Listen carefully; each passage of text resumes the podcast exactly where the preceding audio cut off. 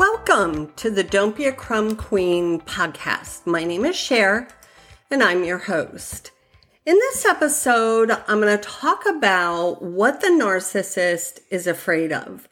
We don't always think of someone who is a narcissist as being afraid of anything, especially since the persona they portray is mighty aggressive. However, there is plenty that causes them tremendous fear. Under that deep dark mask lies a very cowardly, insecure person. Having such low self esteem drives them to seek validation from others for their worth, hence the constant attention and adoration. I call it make me feel special syndrome. In order to hide these insecurities, they become bigger than life on the outside. Their aggressive characteristic may have even attracted you as you mistook it for assertiveness. And trust me, there is a difference. Being assertive is about respecting others while delivering your point or opinions. When you're aggressive, you display a dominant, disrespectful attitude towards others. Weakness of any kind is absolutely terrifying for a narcissist. They cannot bear any kind of failure, especially if they are publicly humiliated. Their feelings of entitlement and superiority show they are successful, and therefore, in their mind, they do not fall into the average category. Another area that is very scary for a narcissist is the pain of rejection. When a loving person rejects a narcissist, which causes a narcissistic injury, the result for them can be staggering.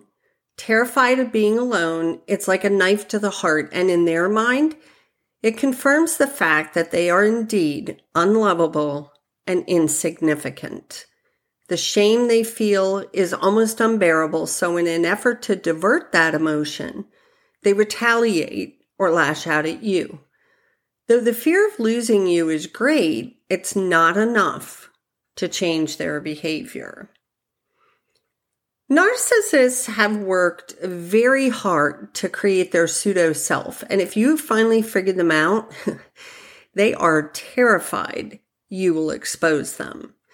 Exposure means they are losing their grip on controlling you. You're no longer accepting their lies.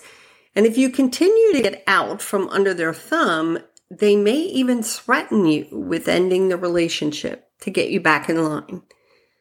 When you take back your power, it becomes a liability that exposes the delusional world they've created.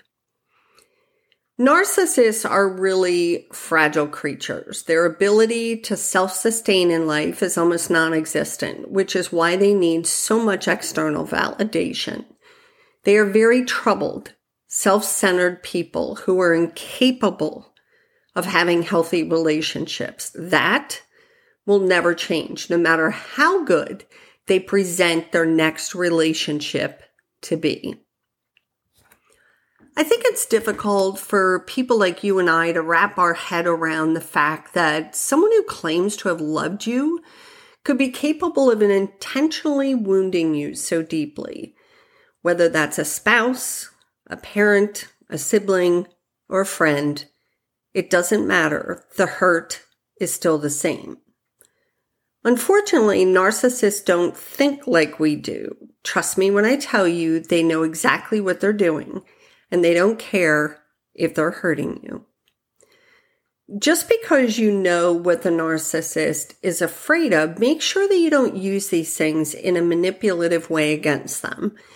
It will not go well for you, and you certainly don't need to enrage them. Instead, use this knowledge to see them for exactly who they are a weak, scared little coward whose only defense is to tear you down so they can feel better about themselves.